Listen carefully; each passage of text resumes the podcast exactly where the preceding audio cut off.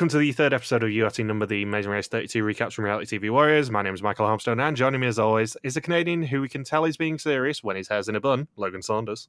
Good afternoon. And the lady who never realizes when drama's happening, Michelle Pierce Donovan. Good morning. Good morning! It's the one intro Michelle's going to get this season that doesn't reference her hating her children. Are you an oracle? I will find a way. I always do.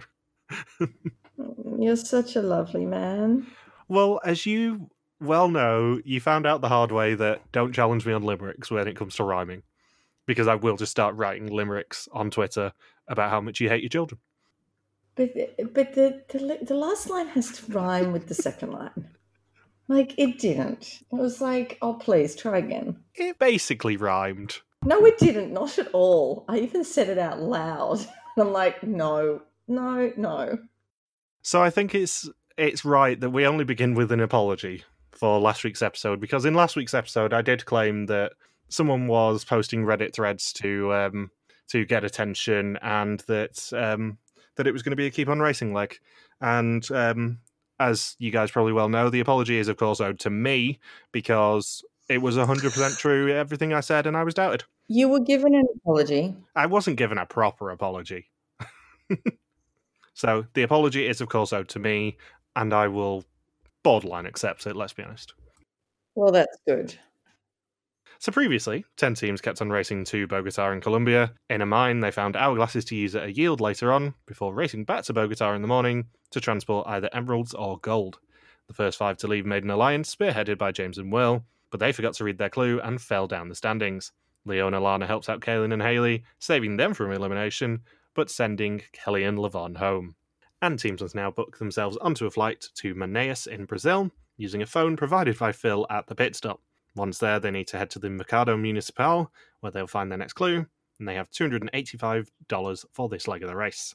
And, for the first time in a long while, we actually have departure times, just to prove it wasn't keep on racing. So Hung and Chee leave at 3.36am, Gary and D'Angelo at 3.58, Riley and Madison at 4.22, Aparna and Ishwar at 4.29, Michelle and Vic at 4.34, James and Will at 5.11, Leo and Alana at 6.28, Kaylin and Haley at 6.31, and Jerry and Frank at 6.33. The um the mat looks very matte. Has it been sanded? Do you think? I don't know, because that was kind of the problem that Hung had at the first pit stop, is the fact that the mat was very slippy. It was pretty much vinyl. yeah. It was a vinyl mat rather than the usual one, and I don't know why they've not brought the usual one with them this time. It creates it creates jobs that they have somebody who is who does mat maintenance regularly on each leg. I hear they had to do two years of trade school just for that. They specialize specifically in amazing race mats. By the end of the season, it'll just be a slip and slide on the way to the pit stop. yeah, just a just a bit, just uh, have a big line of garbage bags leading into the finish line that everyone can just slide on their on their bellies down. To be fair, that would be a very fun way to do the finish line. Is have Phil at the end of uh, end of a path and just have a slip and slide all the way down there. I, I feel bad for the team that finishes second on the final leg because that would be the most depressing slip and slide ever for them. We could have won. What they should do is have Phil and the mat at the end only for the first team, and then anyone else he just steps out the way and they just go into a lake or something. yeah. Whoop. oh, Hung, Hung drowned. First it was concussion, then the season ends with her drowning. Damn it. No, this is better. You go down the slip and slide, and if you take out Phil, you get a trip somewhere. That's like a video game. So you score 50 points if you take out Phil. So yet again, it's another equalizer, and we get Hung and Chee recapping the yield. And then we get a confessional from James, which basically sets up this entire episode, saying he'd love to see Leo and Alana go because they wanted a strong team out in leg two, and they are threatened by being at the bottom with Leo and Alana and one team that they are also friends with and won't get any help from Leo and Alana as a result of it. And then you cut immediately to Leo and Alana saying they don't think they have any enemies. Hmm. And then Jerry and Frank also get a bit of backstory, To which I only had one note, which was, mm, bye. yeah, pretty much. You mean Frank and Peter? It's so funny on Twitter just how many people don't know either one or both names for that team.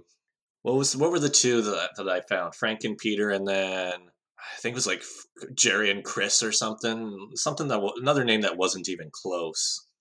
The best thing is the fact that I've already seen people campaigning for Jerry and Frank to come back for All Stars, and it's like, why?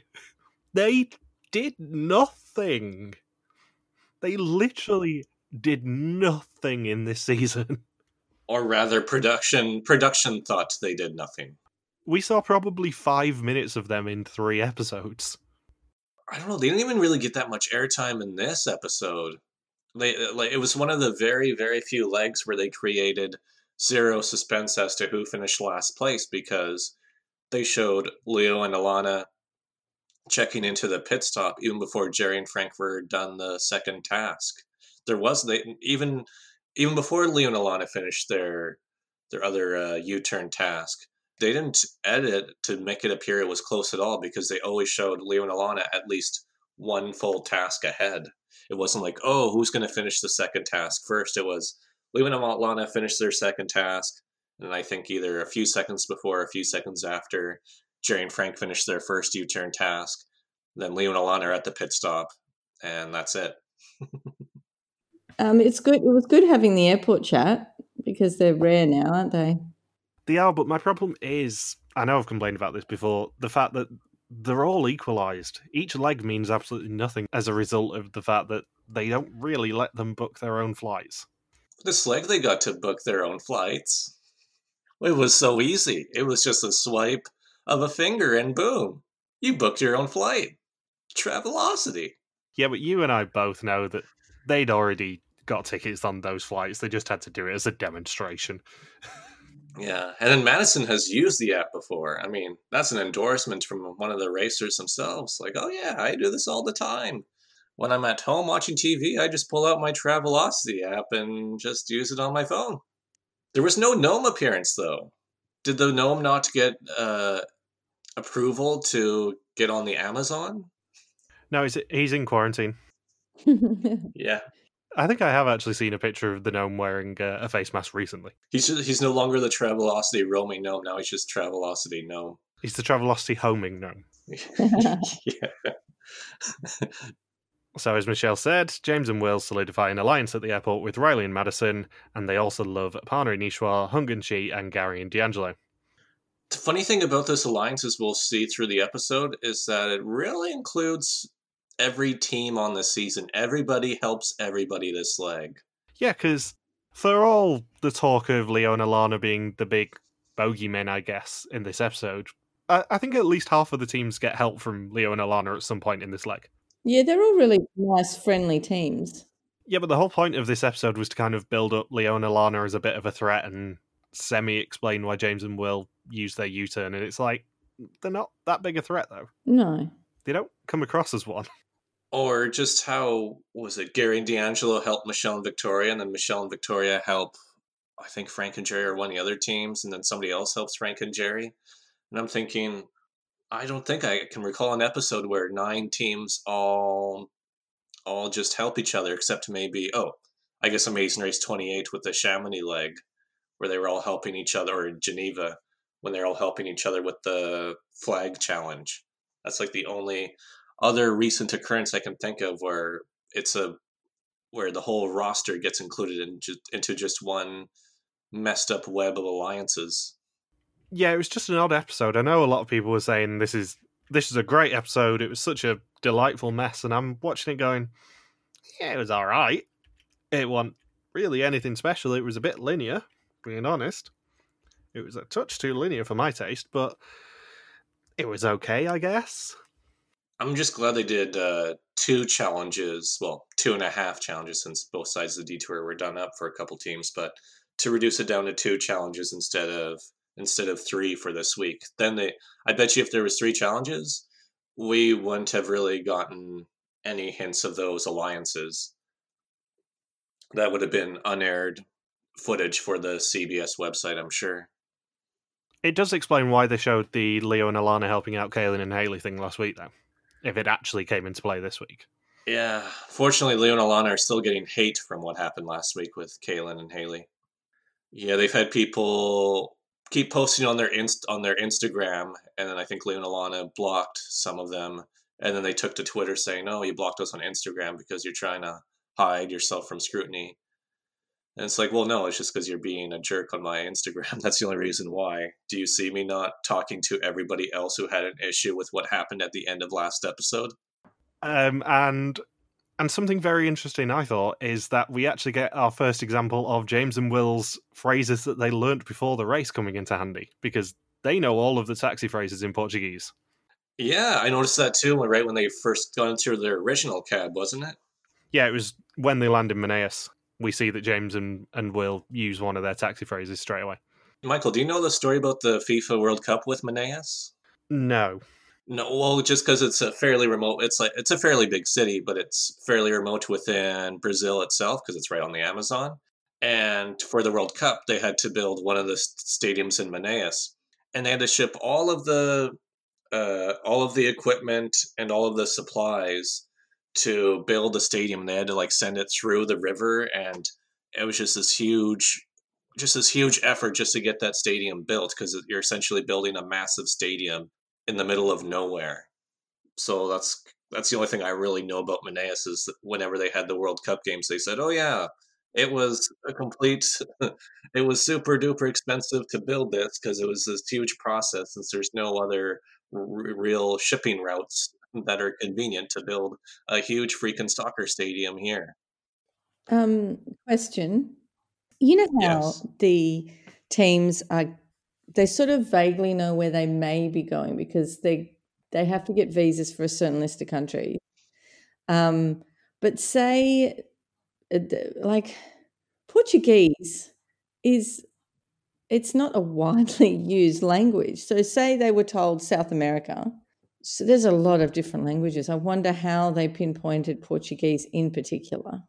So what James and Will said is they did it for the most common languages in the world and for the largest countries in the world. Okay. I, I wouldn't have picked Portuguese, I don't think. No, I probably wouldn't have picked Portuguese either. But it depends because I think I think they only get visas for the countries that they're actually going to go to now. Yeah, they don't do additional visas, and I don't think Brazil would even be. You wouldn't even need a visa for Brazil. It's a, it's visa free for me, and it's visa free for the Philippines. So uh, I would assume it would be visa free for Americans. I don't know enough about the the American visa free travel to to say that for certain, but I don't know if they'd have got an inkling that they were going to go to Brazil. But I think, given that Brazil is one of the largest countries in the world, given they'd not been to Brazil for a while, I'm not sure if it's one of the most widely spoken languages in the world. I think it's pretty high up there, just because Brazil has close to two, has like 200 million people. So that would definitely. It's like how with Indonesia, we, you know, there's almost 300 million people there. So, and they go to Indonesia frequently. So I think it'd be the same thing where might be only one country that might speak, that might speak the target language, but it's such a significant number of people and a frequently visited Amazing Race location that it's worthwhile to learn those phrases. Okay, I've just Googled. Portuguese is ninth. I think what Will and James said is they learnt the top seven or eight languages in the world. And according to Wikipedia, it's the sixth most natively spoken language in the world. Ah, I just I did some. I've got some blog thing for this year. It was ninth, but that's okay. We can uh, agree to this. Depends on natives. Maybe the mid-native speaker thing was the difference there, because that's a that's pretty key. But I I think James and Will said they did the top seven or eight, if I remember rightly from their video. So that does that does make a lot of sense. And Michelle says it's serious when she has her hair in a bun. And Riley re- realised, much to the irritation of pretty much anyone who natively speaks Portuguese, that Portuguese is basically a combo of Italian and Spanish, and he's fluent in Italian because he lived in Italy for a year, and he knows a bit of Spanish. And it is Aparna and Ishwar who are first to arrive. Yep. So it's an active route info, which is teams must search the market for 11 items, all of which are written on a list in Portuguese. When they purchase them all and hand them to the boatmaster, they will get their next clue. And this is basically where Jerry and Frank lose the leg because they decide to follow Michelle and Vic, which is a bad idea. Would you say that Frank and Jerry are one of the more passive teams we've seen race in a while? Oh, definitely. There's a good reason we've not seen a father son team in a while. I think. Yeah, you need you need a you need a parent child team in general that's fairly aggressive and a trendsetter. I would say Jerry and Frank. I think the reason why they got fifth in that first leg is because they didn't really take any risks, and if you take risks, don't take risks, then you can fall somewhere in the middle of the pack. And here they don't take a risk; they just follow another team. But unfortunately, the other seven teams don't screw it up. So you followed the one team that did screw it up, and suddenly you're guaranteeing yourself to be in dead last no matter what. Yeah, that's so annoying, isn't it? Follow the wrong team. I think Jerry and Frank are very nice. I don't think they were cut out to be racers. It makes you think of the other parent-child teams who try to apply for this. What different if there's father if there's or any parent-child team out there that would be that is aggressive. Maybe they're they're just tough to find. Maybe that's why we rarely see parent-child teams anymore. Yeah, I'm pretty sure that Jerry and Frank were recruited. And I think it kind of shows with how there's just not even no aggression, there's just no impetus to keep trying to be at the front and try and be a bit independent. That's just how it came across to me, at least. Yeah, and the very minimal airtime we saw. Yeah, exactly. We didn't see a lot of them. That was the implication I got from them in their preseason bio, and nothing changed. I had a pretty good read on them. I, I think I said they would be kind of first third of the season out and just kind of very, very steady, very passive. Yeah. And, you know, I wasn't wrong. That's exactly what we got. yeah. Knowing absolutely no spoilers, I've managed to predict the last two boots in a row, kind of point out. Oh, you're so good, Michael. Do you want to? Do you want a cookie? That was last week, Logan. That was last week's title. Do you want a cookie or something? Um, yeah, this is just basically a victory lap of an episode for me. I just like to like to point out when I'm awesome, which is you know ninety percent of the time. Oh, jeez. Yes, totally. and Riley and Madison tell the vendors at the stalls to help their friends out. And the clue actually tells them which stalls to find, which is a bit off for this sort of a challenge, I would say. But then they're not in the in an order. They they still have to find the stalls, even though it says I'll stall whatever thirty eight. They still they're not in an order that is well normal. A thought just went through my head that they probably needed to make this leg a bit shorter overall because I have a feeling that those Amazon, those tasks on the Amazon, they wouldn't be able to do once it was dark out. I have a feeling they had a bit of a daytime restriction with this leg. Why do you say that? Well, well, just uh, well, Bertram was saying in an interview that they were given unprecedented access to film on the Amazon, and it just went through my head thinking, why were there only the two tasks, or why did they make that? Well, you guys mentioning that the stall task was a little bit easier, and I was thinking, why would they make it easier? And then I realized Bertram was saying that they were given unprecedented access for a TV crew to film a competition on the Amazon like that. So maybe they were really, really encouraged to make sure the whole leg was done before it was dark out because I'm sure the Amazon's not the easiest place to film once night falls. I know it's a bit of a different animal for a TV show to film at nighttime outside. And also, just from a safety point of view, I'm not sure them running around with machetes unprotected in the Amazon would necessarily be a good idea. At nighttime, yeah. Trying yeah, trying to put those palm fronds together and stuff. I'm yeah, that wouldn't surprise me either. The um the markets would have been so full with all the crew there as well because they were quite narrow markets. Could you imagine? Just would have been chaos in there. Yeah, I mean, it was a minimum of, of 36 people, including the racers, that were just running around. Hence why we constantly see them in each other's camera shots. Yeah. This is the third episode in a row where we constantly see the production crew. It's like uh, in this day and age, it just seems that the Amazing Race wants and other shows want to tip you off of, hey, we know our audience is smart enough to, to be aware that this is a TV show. We're not really hiding it anymore. We're going to show where the camera crew is or the sound guys. Everyone knows how it's how it's all made now, because just so because that information is is a lot more readily available for people to read about as as opposed to the first few seasons where it could be covered up a lot more as to what happens on the race. Do you also think it's because uh, in this particular season we've seen races bunched together quite a bit, so it's really hard for the cameraman to get out a shot if if another team gets in there. Like uh, we've had like four or five teams together at some point, and it's really difficult. I'm sure that plays into it too. Yeah, that that's my read on it is the fact that it's really difficult when thinking back to Trinidad and Tobago, the first one and probably the most egregious one was when they were on the dock reading the roadblock hint.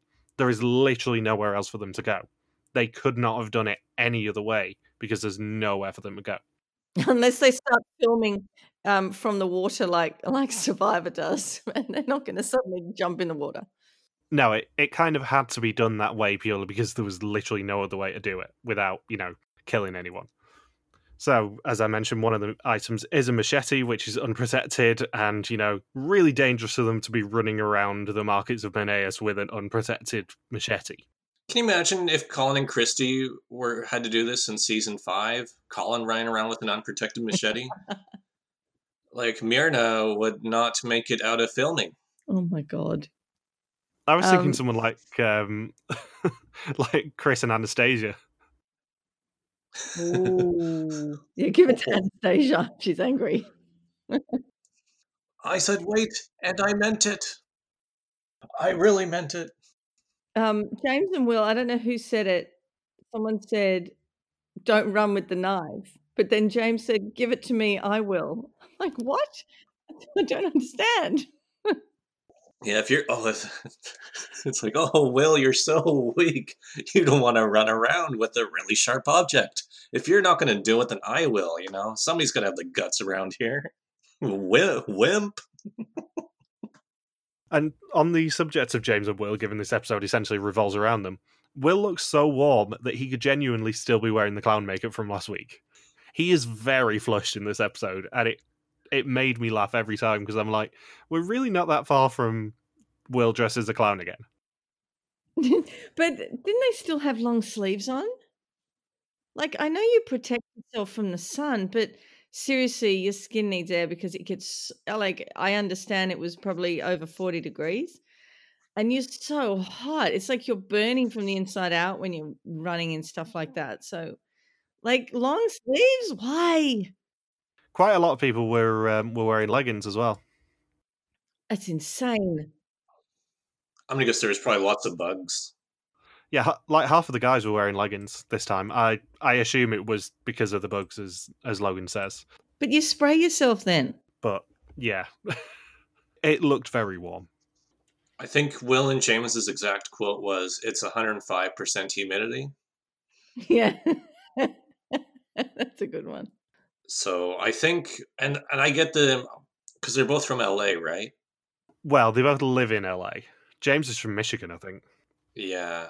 So their their roots aren't exactly to deal with humidity. I think that actually comes up where Gary says he's from Florida, so he doesn't really mind it. But if if you're if you don't like humidity, uh, it can really play. It can really hamper you, especially if you're in a competition. James is from um, from Michigan and Will's from Texas originally. So Will should be able to handle it a little bit better, unless Texas is just some parts of it is just dry but not humid.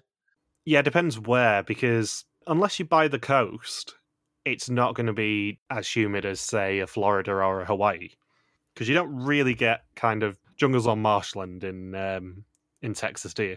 No. Not to the same extent. So James and Will do leave in first, and teams must now travel by riverboat to the Dasana village, and the chief will shoot their next clue down with a blowgun. And this is where it all kind of falls apart, because Riley and Madison are missing a pair of gloves, Parna and Ishwar are missing a pair of gloves and a pack of flour, and then it's Hung and Chee who leave in second, Leo and Alana in third, and Gary and D'Angelo in fourth. However, James and Will, when they get back to the boat, realise they're missing their machete. They find it, but of course, then there is the conversation about someone not running with a knife. It's just a mess. It's yeah. Oh, yeah. This is this is genuinely the messiest challenge I think for a long while in Amazing Race. It is a mess. And when mm-hmm. the wh- there was a whole group of them that started to run to the big boat, And I'm thinking, oh my God, those poor cameramen, they're probably thinking, Jesus, it's so humid. Stop running the wrong way. Remember your items. Christ. They're probably like, would you just get it together? Can we just stop and think about this for a second? if you're if you're if you don't know where you're going, can you just stop and not run aimlessly up and down this beach in 40 degree heat with 105% humidity? Yes. oh, poor cameraman. Oh my god. I understand now why Phil said that this was the toughest season they filmed in a very, very, very long time. Because I think the camera, I think the cameramen were probably wiped out by the end of this episode. they would have been. I also noted that during this chaos, Riley and Madison finished this market task in six, but were first on the boats. Because they were the only people who actually read their clue. Yeah, they jumped up five spots in the space of two minutes. yeah, and this is after they helped. I think Riley and Madison helped more teams than anybody this leg because he helped his whole alliance, and then he was just coaching random people at the detour. I guess they would be more accustomed to humidity since they're from Hawaii. Yeah, that's what they say at the um, that's what they say at the shelter task is that we're from Hawaii, we're absolutely fine with this. Yeah, I was going to um, actually go back and watch it again because I wanted to count how many times the uh, four metallic chimes were used for, oh, you've done something wrong. Because that got a workout this episode. yeah. I think somebody pointed out on Twitter that it's going to give them nightmares. So Kaylin and Haley leave in fifth, with Riley and Madison in sixth. James and Will get back to their boat and realise they're missing the fish. And most of their teams didn't grab their stuff, unlike Riley and Madison, who actually read their clue, and they are actually the first to leave the dock. I'm impressed that people were able to leave their stuff unattended in Brazil for several minutes or even close to an hour at a time and be able to come back to it and retrieve it. That is not Brazil's reputation. I miss the camera crews that just around it the whole time looking at it and said, no, no one else is going to come up. Yeah, I was going to say you kind of got to assume that there was going to be somebody guarding the stuff. Well, this is the country that had its own amazing race franchise where a team got robbed at a traffic stop at gunpoint. Exactly. You'd assume that out of all the countries they go to in this season, Brazil probably had the most security around. You hope anyway. With lo- I mean that there's a lot of machetes around. Maybe that was more for teams to defend themselves rather than for the detour. If somebody tries to rob you, license to use the machete to fend them off. So we get another confessional from James and Will. James cries and says it's really special to share this experience with Will. Just, you know, reminding us they're going to win the leg. And Gary and D'Angelo and Leo and Alan have to go back and buy more of the stuff. Jerry and Frank setting themselves back again are the only ones who didn't buy a real machete. Why? Why would you buy a cardboard machete? And how much did it cost? More than a real one? I wrote it down in my notes saying, Jerry and Frank seem so passive. That was my note at this point.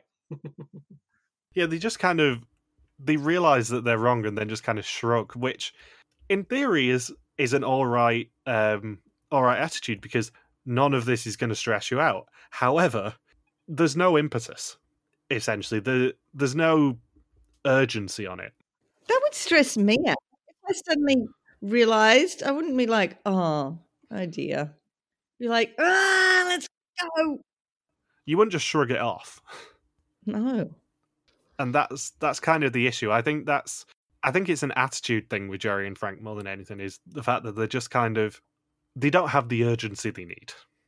They're mellow. Urgency is a good word. I would I would I'd piggyback on that word.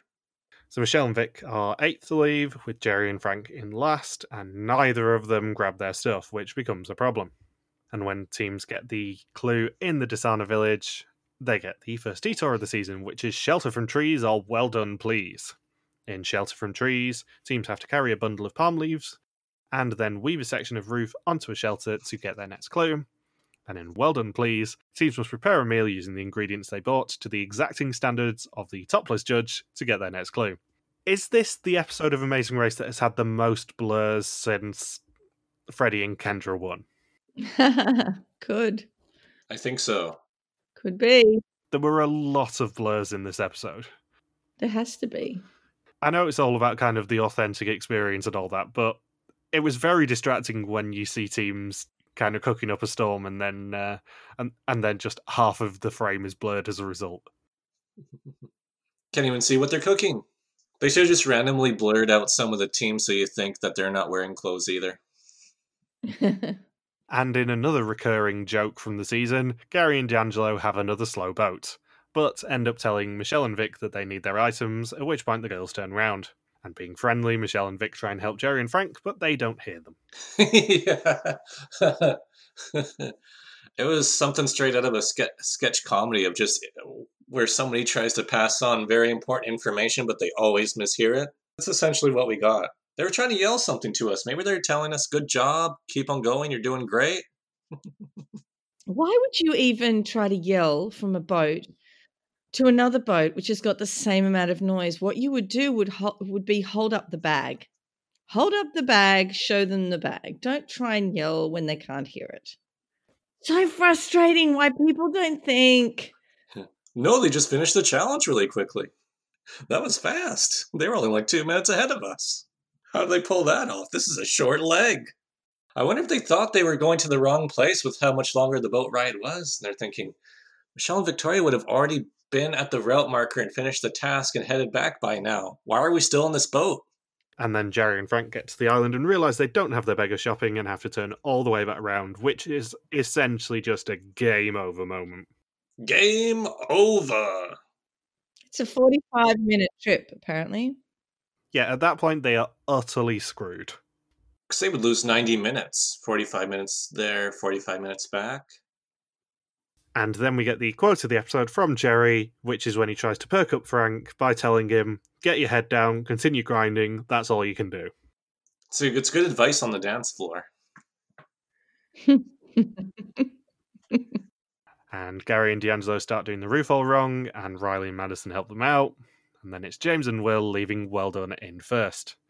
And teams must now head to the Maloka beach and search for their next clue. Caution, double U turn ahead. U turns and yields on the same season? Did Michael McKay produce this? Now, a few points. Number one is the fact that our Banner is, of course, Will rolling his eyes. That was a Frankenshot. I am reliably informed by James that actually Will was rolling his eyes at James jokingly saying, Shall we switch detours? And um, they put in the episode to make it look like he was eye rolling at Leo and Alana arriving. Point two the clue says, and I quote, This is one of only two U turns in the race. Make a big move. yes. You can only imagine my reaction to the last four words of that. I know production's really try- was trying to push for something to happen. Well, we didn't have the yield used in the second episode, so teams better use the U-turn and let's just let's just push them into into using the U-turn. They may or may not get more airtime on TV because of it. this is the point where I'm going to start ranting because Survivor has got into a rut, and it is entirely because of the attitude of make a big move at every opportunity. You don't win shows like Survivor by making a quote unquote big move every single time. Because hmm. if you do, you stick your head above the parapet, you get cut down to size, especially post merge. It is not a good attitude in Survivor, it is a worse attitude in Amazing Race because there is absolutely no benefit to using the first U turn if you're in first place.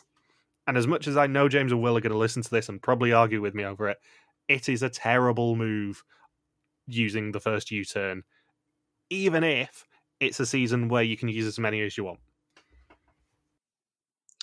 That was kind of funny online because people aren't aware of that rule, so they're like, "Oh, those guys just wasted their U-turn."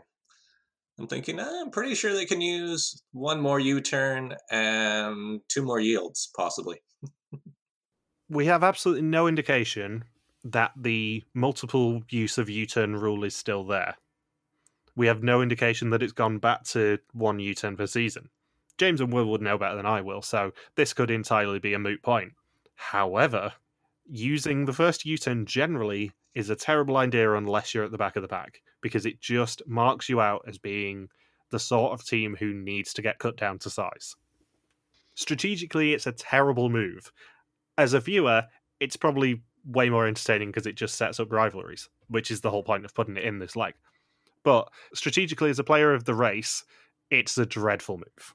I found it quite surprising being so early on in the race and for a team that was coming first. However, because James is such a fan, I'm thinking he must have had some solid reasoning behind it, but I don't think it was necessary.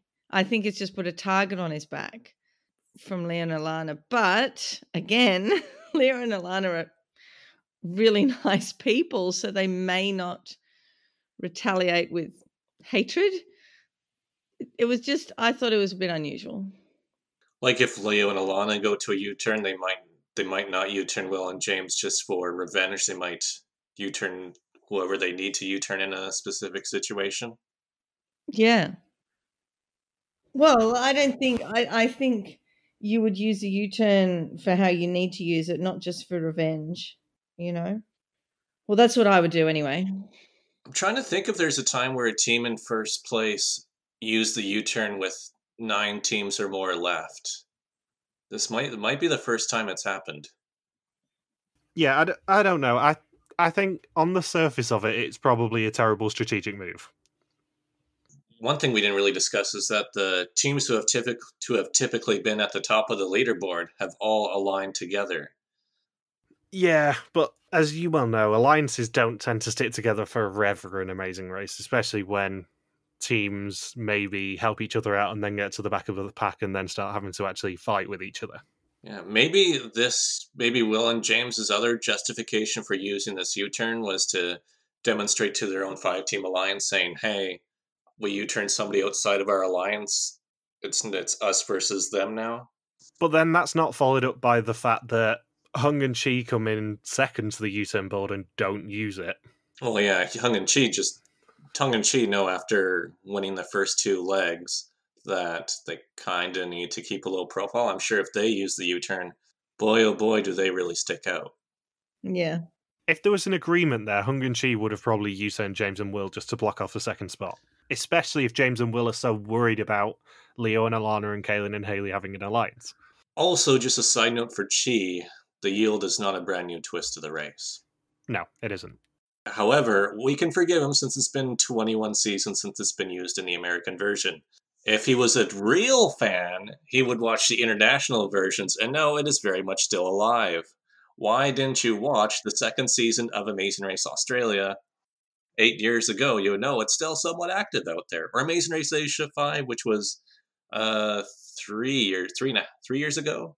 Yeah, that would have been three years ago now. If only he watched Amazing Race Asia 5.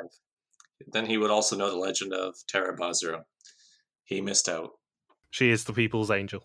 The wonderful people's angel. So yeah, my note on the make a big move clue is of course fuck off producers. And Riley and Madison say they're used to humidity because they're from Hawaii, and Gary is from Florida, so so is he. And then James and Will make the quote unquote big move of the episode by U turning Leo and Alana and teams must now head by riverboat to Barco Correa Filo, the pit stop for this leg of the race. The last team to check in will be eliminated. The rest will sleep on the riverboat in hammocks that evening. And Hung and Chee leave well done in second. And then Leo and Alana hear that there is a U turn and think that they're safe because they've not annoyed anyone yet. Well, yeah, that's true. And then James and Will check in in first. And unsurprisingly, James cries his little head off. Aww. And then Phil says, Can anyone say sweat? Is that his way of doing a Got Milk commercial? The Amazon tourism board. I think this is really interesting because in the preview, I said James and Will probably don't win a leg because there would have been a proposal if James and Will had won a leg. There was a proposal right after the race for them. And yet there wasn't a proposal on the race, which I'm shocked at, especially if James is such a big fan of race. Hmm. So it's really interesting that they're checking in first here and then there is no proposal. Maybe their fingers were so sweaty that it'd be tough to get the ring on.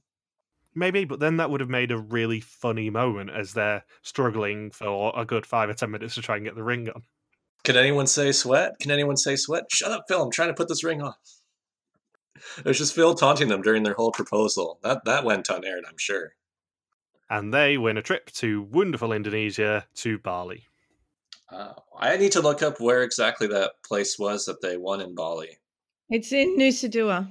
I had a Oh. look. Oh, it is Nusa Dua? Yeah. Yeah, I spent five days there with Jian. Yeah, it's really nice. Yeah, I like Nusa Dua. This is just white noise to me. the white noise or white beach as well. Yeah, they had like a what was it at?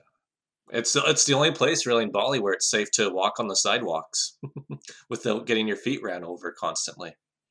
And Hung and Chee choose not to U turn, and they say they didn't realise that drama was happening already.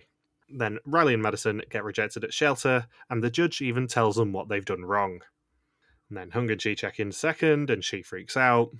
Then Kaylynn and Haley leave well done in third, with Riley and Madison leaving shelter in fourth. And then Kaylynn and Haley repay Leo and Alana by U turning Jerry and Frank out of the race. Game over. Yeah, I I- I don't even know if the U turn would have kept Jerry and Frank in if uh, even if they were spared from it. I don't think it would because Leo and Alana weren't in the same shot as Jerry and Frank at any point, basically, in this entire leg.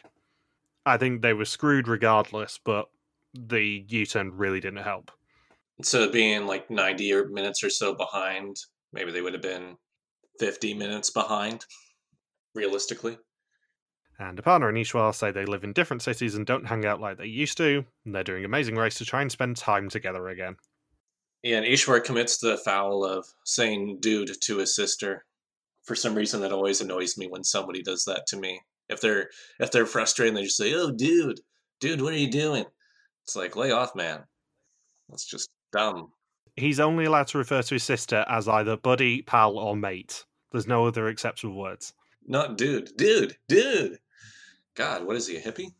Dude is Logan's trigger word. Need to add that to the bingo card. How would you turn them just for that? And Gary and D'Angelo leave shelter in fifth. Then Kaylynn and Haley check in in third. Michelle says she's not trusted with knives at home, and her and Vic shout at each other. Although not as much as they shouted at Hung in the unaired scene. yeah, I was about to mention, did you see that unaired scene? No, I haven't. What happened? So when when Hung and Chee are leaving, um, they get told they can use any boat. So they go and try and claim Michelle and Vic's boat because um, they just arrived, and it basically turns into Michelle and Vic shouting at Hung and then apologising to Hung for shouting at her. because Hung is the world's loveliest person. Although she kind of went kind of she went crazy when she got on the the original boat, where she's saying, "I've never heard you scream that loud before. Why are you just randomly shouting into the Amazon? What animals are you summoning?" She's just really trying to summon the the bacteria that all the Survivor the Amazon people were warned about. Yeah, or to ward off the fires. I think that would have happened after filming. This this uh, this season filmed so long ago that I think the massive Amazon fire would have happened after this season. Yeah, because Phil would have done a PSA if it's uh, if it had actually affected it. Yeah, it's just a big cloud of smoke. If the humidity doesn't get you, the thousands of hectares of Amazonian wildfire will certainly do you in. The smoke inhalation will. Just see teams pissed, uh, not pissed, passed out at the pit stop. And Leo and Alana are the sixth to leave well done. They find out from Gary and D'Angelo that they have been U turned. And understandably, they're pretty annoyed at this. And then Riley and Madison checking in fourth, Gary and D'Angelo checking in fifth, and then Michelle and Vic leave well done in sixth, but don't grab a clue. That was another really good unaired scene. Was them hunting down for the Maloka. Who's the Maloka? Are you a are you a candelabra? Are you a Maloka? Have you seen that one of the episode titles coming up is uh, a reference to Are You a Candelabra? Oh really? Really? Yeah, let me just check which one it is because I can't remember off the top of my head. Um, episode 8 is called Are You a Rickshaw? Rickshaw. oh, I, I really hope they use a greeter or a local, or in the clue they say, You need to get your clue from a guy named Rickshaw. Mr. Shaw, first name Rick. His name is actually Rickshaw, and he is a rickshaw driver.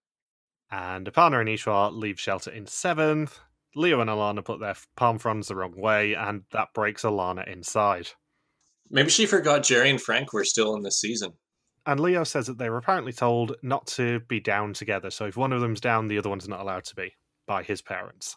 However, if you spot it, this confessional's actually from Bogota. What? You can see when he's speaking that it's in the park in Bogota. Really? Yep.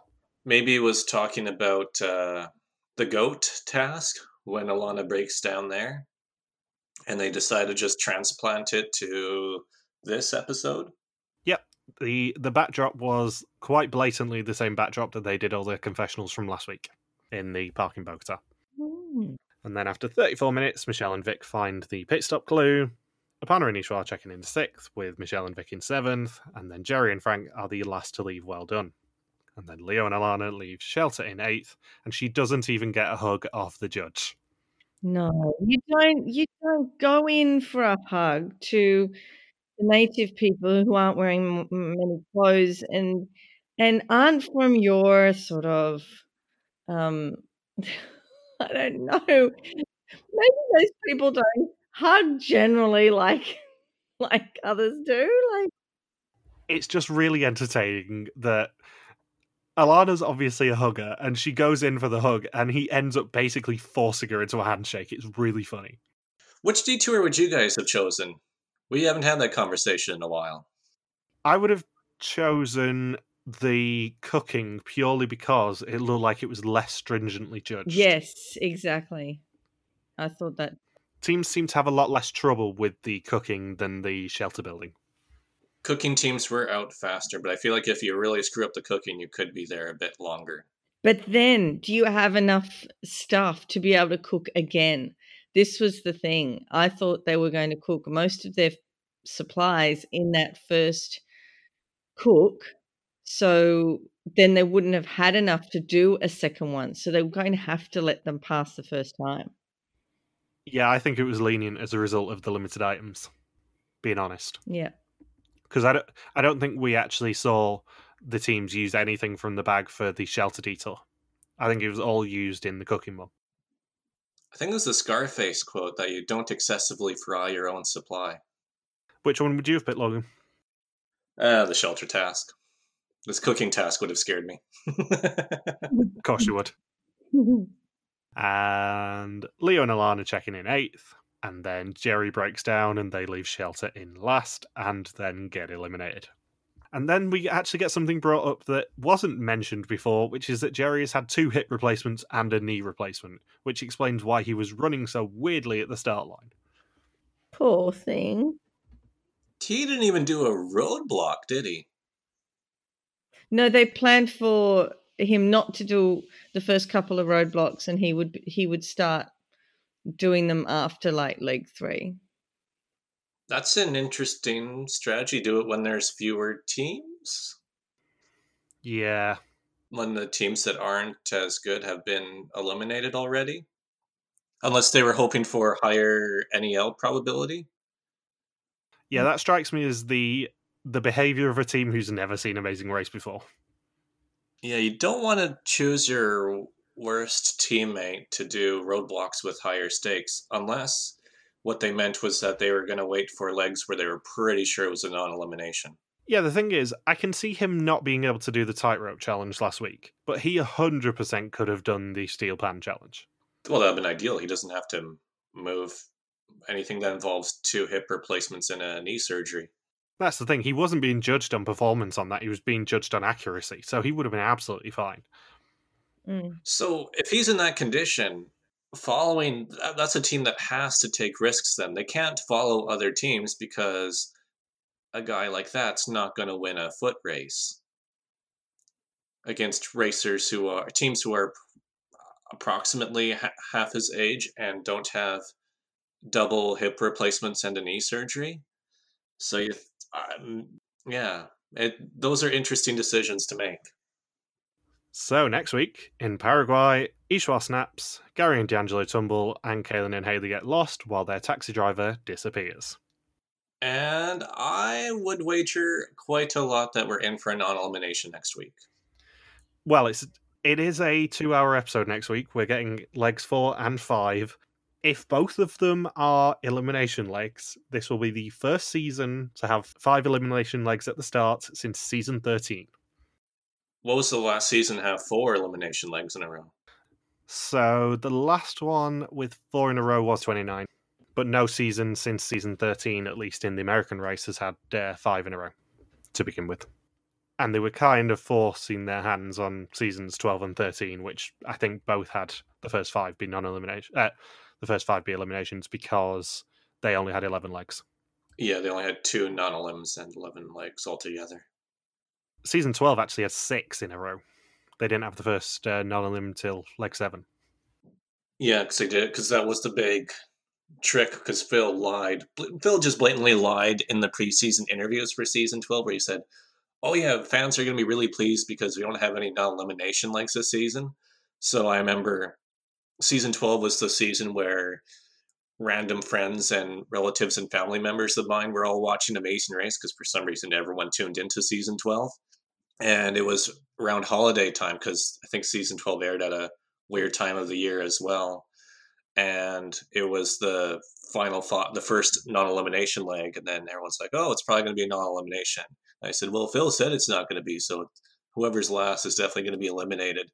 And then sure enough, uh, Kynt and Vyxsin get to the pit stop, and then Phil says, "Oh yeah, it's the first of two non-eliminations." And I'm thinking, hmm, Phil lied and made me look like an idiot. And thanks to the press release, we actually know that the fifth leg is going to take place in Paris, which we already knew anyway, but it's actually confirmed now. Yeah, that's CBS confirming it. Yeah, we can actually talk about it now. CBS has confirmed it. And they have also confirmed that the Detour next leg is made up of two tasks from the previous Paraguay leg. Mm. Yeah, It is a choice between the Watermelon Pyramid, made most famous by uh, Vanessa and Ralph and Rachel's fight, and um, the other side is the roadblock that they did, the Bottle Dance. also known as Dave and Rachel's Kryptonite. That should have put them out of the race. I should note that this would probably make this season the first time since season 11 that they had four consecutive South America legs, depending if you count Trinidad and Tobago as North America or South America. Yeah, it's a bit of a grey area, isn't it? Yeah, actually, I need to. I'm going to look that up right now so we can say one way or the other. Uh, they consider it a part of North America. Yeah, so Western Hemisphere then. All right, let's go with that definition. first, first season since season 11 to have the first four legs all in the Western Hemisphere. So number one, do you think legs four is going to be an, a an elimination or a non-elim? Number two, who's it going to be? Well, I think it's non elimination, but I think the next team out is either going to be Aparna and Ishwar or um, Michelle and Victoria. As much as I don't want to jinx them because they're brilliant, I'm worried about Michelle and Vic as well.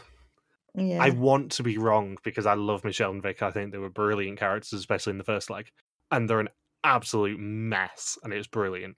But I'm I'm a little concerned that they're going to be going, especially as in the next season trailer we saw them do the bottle dance, and they did seem to be struggling. What do you think, Saunders? I think next leg will be non elim, so I guess it doesn't really matter who we think is last. And I think Aparna and Ishwar will be eliminated in leg five. Because we haven't seen too much of them. and I feel like they're trying to set up the season for bigger showdowns. Otherwise, what was the point of investing all that airtime into the previously on segment and everything else with having Will and James U turn uh, U turn Leo and Alana? Do you think that Kaylynn and Haley's story's done? I was just thinking about that too about half a second ago. yeah, That's the ones who saved saved Leo and Alana? Maybe. Their story was essentially that they owed a debt to Leo and Alana, and by using the U-turn, they paid it.